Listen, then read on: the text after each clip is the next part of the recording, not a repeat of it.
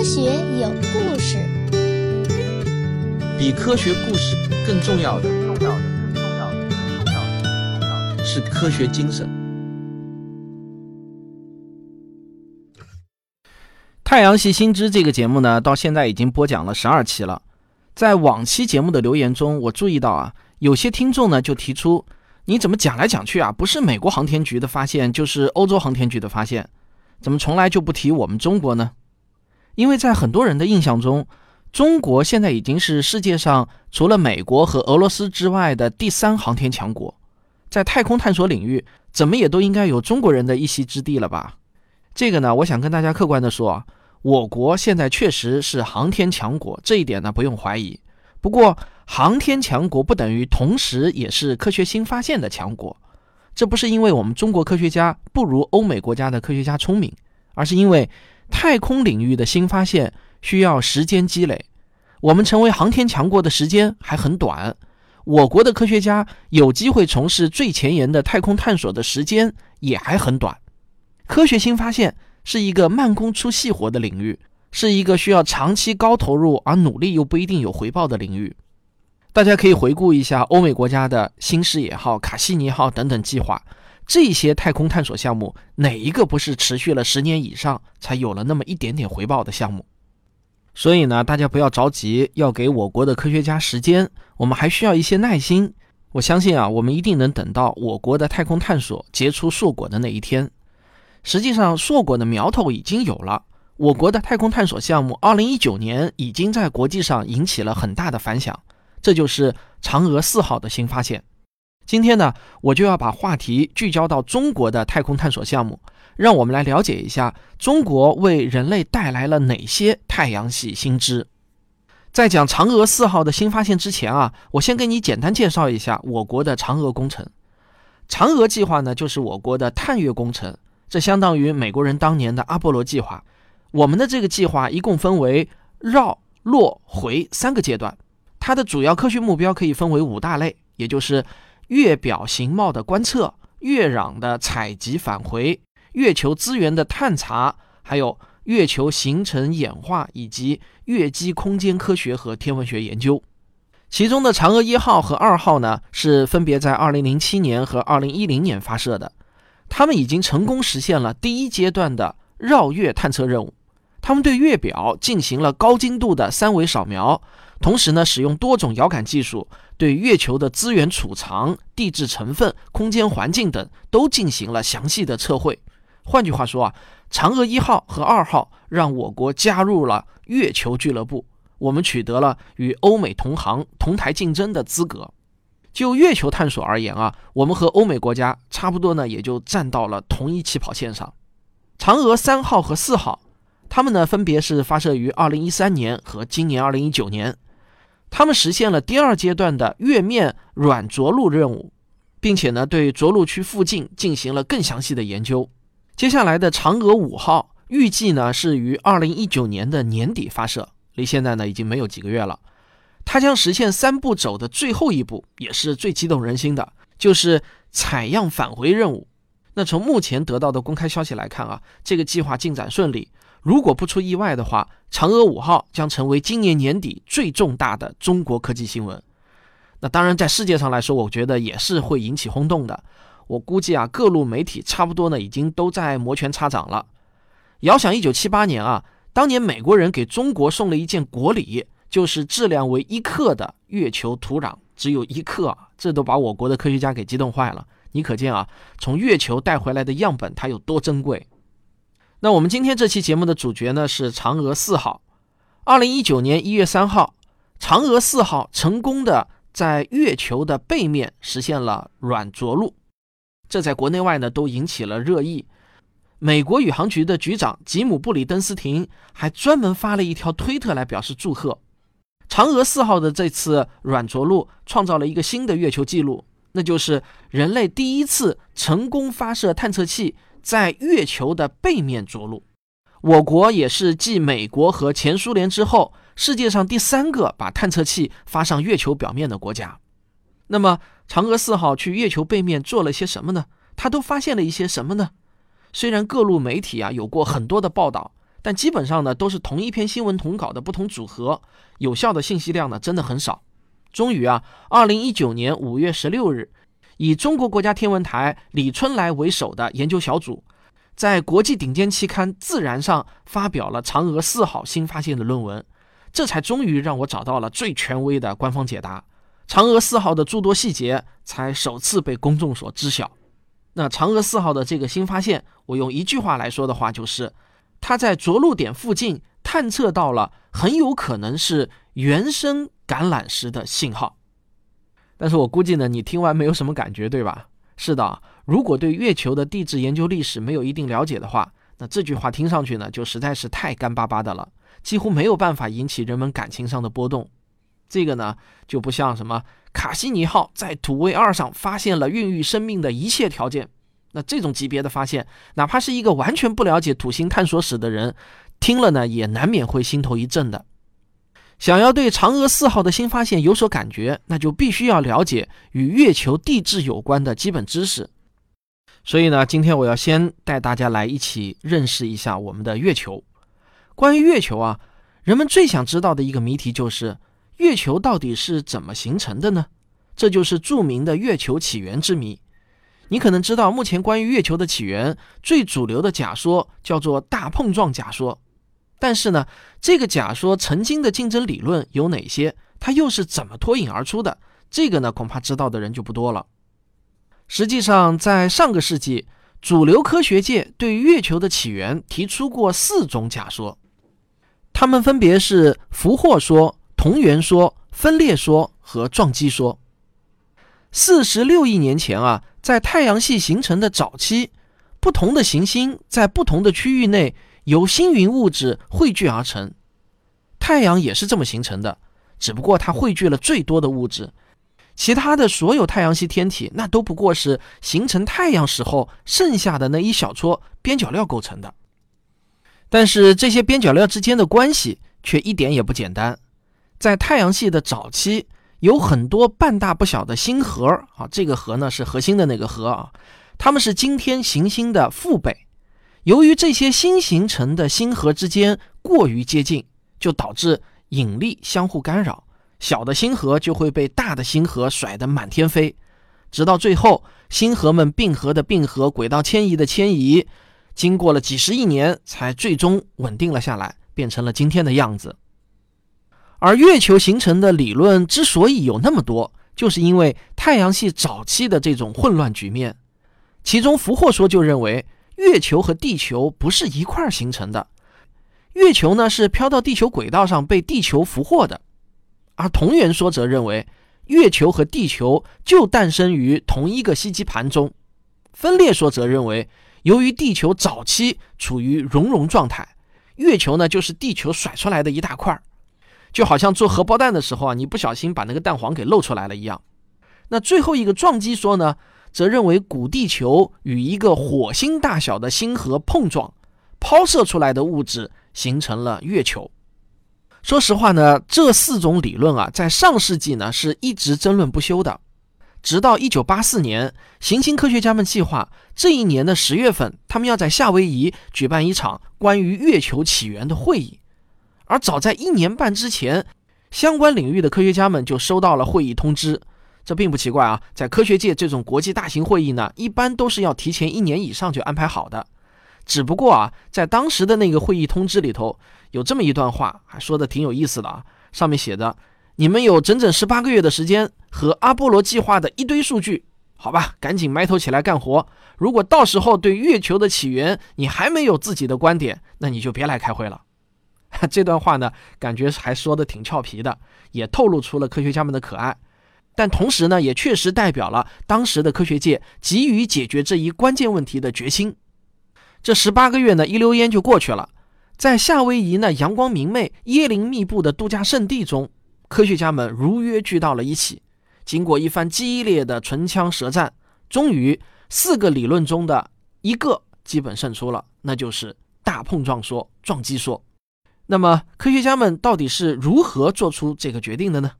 实际上啊，科学家们主要用的是淘汰法，就是按照漏洞大小逐一淘汰，剩下的那个漏洞最小的就成了最后的赢家。首先被淘汰的呢是分裂说，因为它有一个致命的漏洞无法解释，就是地月系统的角动量问题。也就是说，如果月球是地球分裂出去的一部分，那么由于系统的角动量守恒，今天地月系统的角动量就必须等于古地球的角动量。这就要求啊，古地球的自转速度高到我们无法理解的程度。所以呢，这个漏洞比较大。那俘获说的漏洞是什么呢？就是远处飞来的月球，如果被俘获后，它应该拥有一个非常椭圆的轨道。除非古地球周围有十分稠密的大气，不然呢，月亮无法变成今天这样近似圆形的轨道。而同源说面对的困难呢，是月球的贫金属问题，贫乏的那个贫啊。那通过估算月球的密度，科学家们很早就发现月球的金属含量非常的低。那如果月球和地球是一起诞生的，那为什么月球的金属含量会和地球如此不同呢？这似乎啊也说不通，是个漏洞。就这样啊，大碰撞假说就从四种假说中被剩下来了。那么这个假说的可信度到底咋样呢？咱们先上个小广告，广告之后见。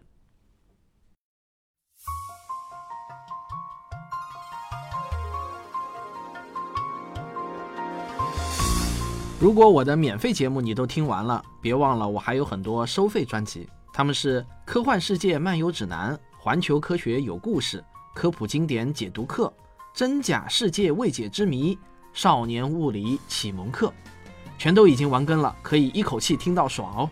一个盒饭钱就能享受一顿知识大餐，怎么算都是值得的。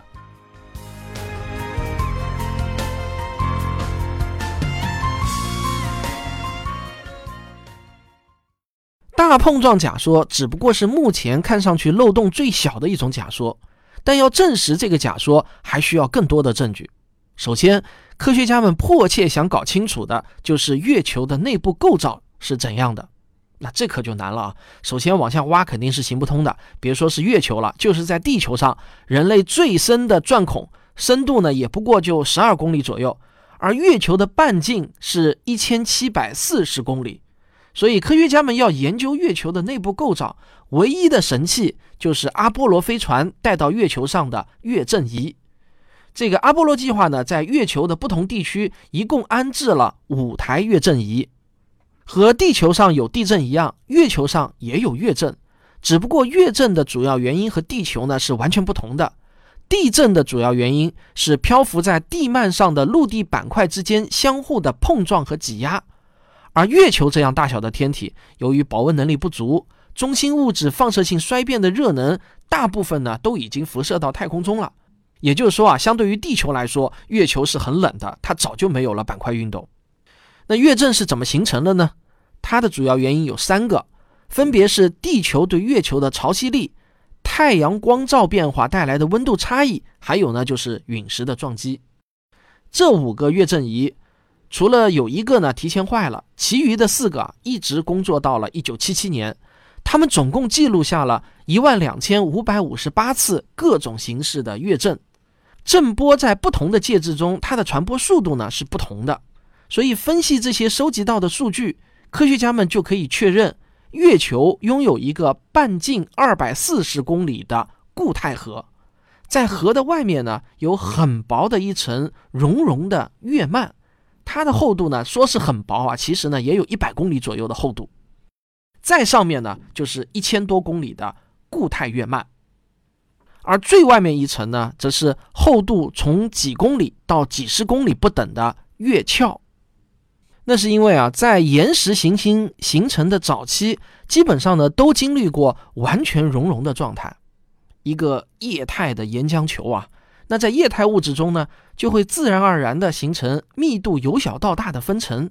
因此呢，岩石行星的内核一般都是由密度较高的金属元素组成的，越往上呢，密度就越低。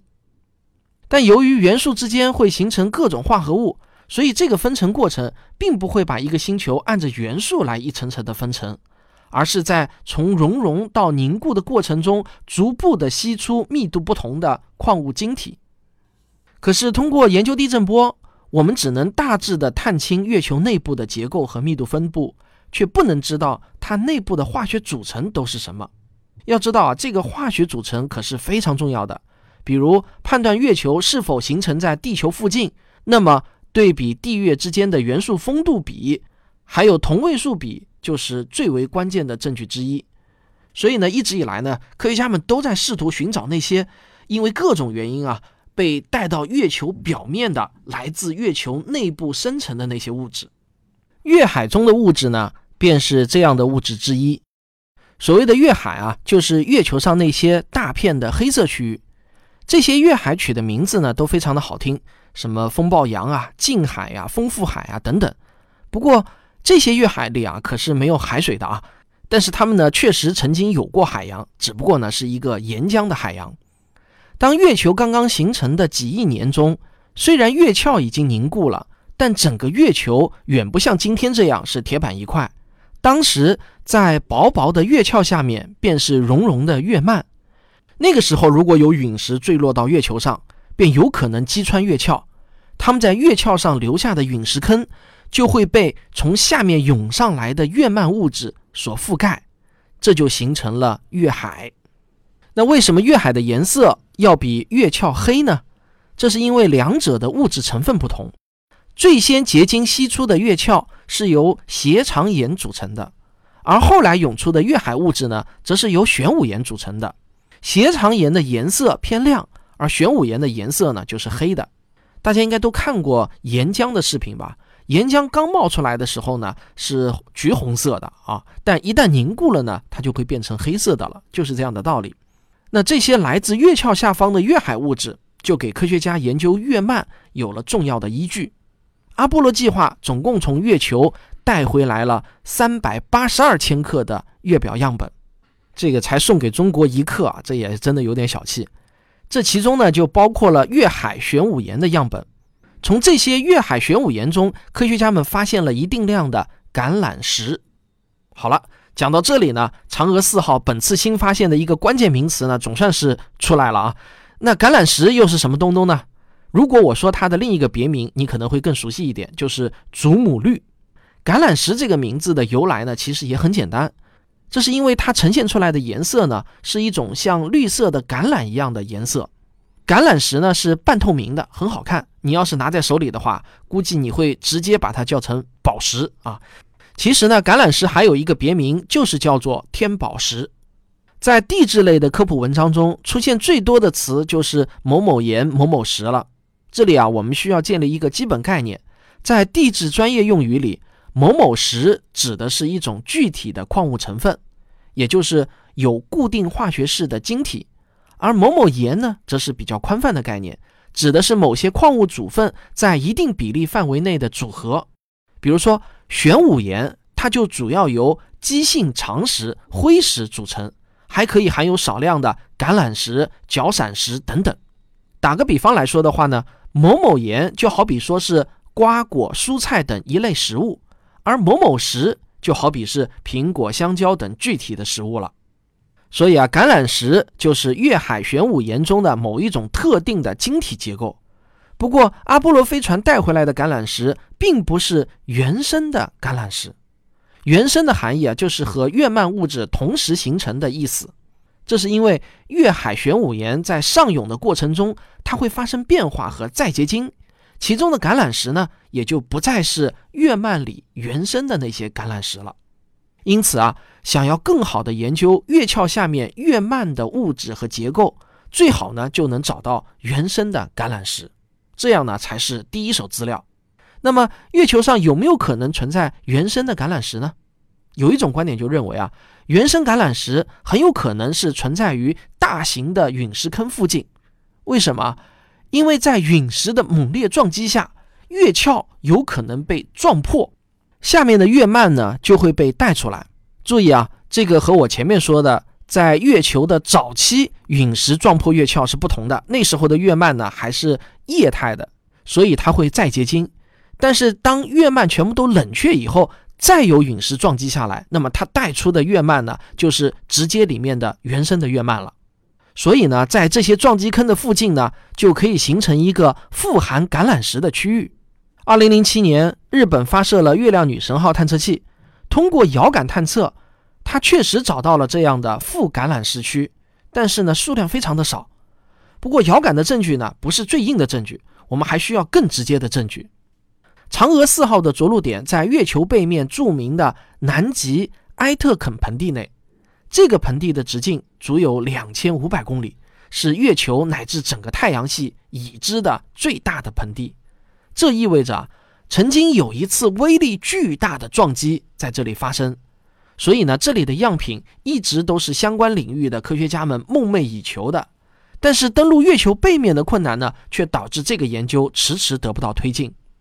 而嫦娥四号的着陆点就是冯卡门坑，则在盆地内的西北方向，靠近月背中央的位置。当然，在这个位置啊，在一定程度上也是为了与鹊桥中继卫星通信顺畅的考虑。可是，当初月亮女神号探测器并没有在冯卡门坑附近发现副橄榄石的信号。可见，遥测和在陆地上近距离的探测，在精度上呢，还是有相当的差异的。而嫦娥四号的这个发现，具体呢是由玉兔二号巡视器做出的。大家应该记得，在嫦娥三号搭载着玉兔一号，所以嫦娥四号上搭载的呢就是玉兔二号。它是一辆更小的可以移动的小车，在玉兔二号的胸前呢就搭载着一台红外成像光谱仪，通过这个神器。在着陆后的第一个月昼里，就是月球的白天啊，玉兔二号在十五、十六两处探测点就发现了低钙灰石和大量橄榄石的信号。而冯卡门坑是被月海玄武岩所覆盖的，按理说啊，月海玄武岩中是以高钙灰石为主的。那为什么在冯卡门坑的中心居然会探测到如此非同寻常的信号呢？国家天文台的研究人员。结合着陆区的高分辨率遥感数据，得出结论：我们的月球车实际上位于月海玄武岩平原的撞击建设物上。也就是说，在冯卡门坑的月海玄武岩之上，还有一层建设物质。分析建设物的方向，我们判断出建设物来自紧挨着冯卡门坑的分森撞击坑。那为什么建设物不可能是来自更远的地方呢？因为月球上没有流动的水和大气，所以呢是不能靠风化形成土壤的。这些月壤其实全都是陨石撞击抛射出来的微小碎屑落下堆积而成的。通过研究阿波罗计划收集到的样本和数据，科学家们得出结论：只有约百分之五的月壤是从所在地一百公里以外飞来的。所以，它们一般都来自非常临近的撞击坑。那既然物质是建设出来的，物质成分又和月海玄武岩截然不同，那么研究人员就此就得出结论：玉兔二号发现的便是科学家们一直以来想要找的月幔原生橄榄石。这可是到目前为止人类关于上月幔物质成分最直接的证据。但是我们还是要说。虽然我们已经找到了月幔中的原生橄榄石，但是这离我们要真正的解开月球起源之谜还有一定的距离。但是这个发现呢，绝对能够载入月球起源演化的科学史中，也绝对算得上嫦娥计划的所有科学产出中浓墨重彩的一笔。它为我们下一步继续研究月幔物质和月球起源之谜都指明了路径。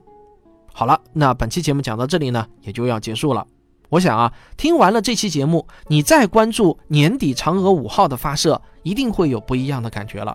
嫦娥五号的目标就是要把月球上的物质给带回中国。我猜测呢，如果不出意外，它要带回的物质就应该是嫦娥四号发现的这些橄榄石。一切都顺利的话，我想明年这个时候，我就又能做一期介绍嫦娥五号的重量级发现的节目了。或许呢。这就是对人类认识月球有里程碑意义的科学新发现，让我们一起拭目以待吧。